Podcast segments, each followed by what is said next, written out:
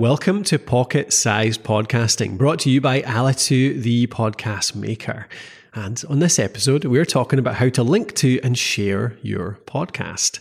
Now, this is a big mistake that a lot of podcasters make when they promote their content. They share a link to somewhere just like Apple or Spotify. Now, sure, these places are where a lot of podcast listening happens. But remember, there's hundreds of other apps and directories out there where other listening does happen too. You definitely can't link to them all, especially not in something like a tweet. So what do you do?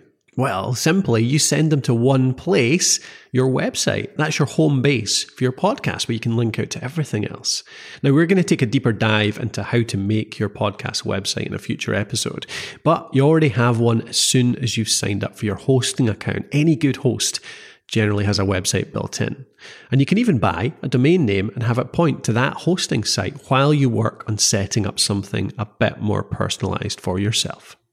So, for an in depth look at how to link to your show, more about that sharing, then head on over to thepodcasthost.com forward slash sharing.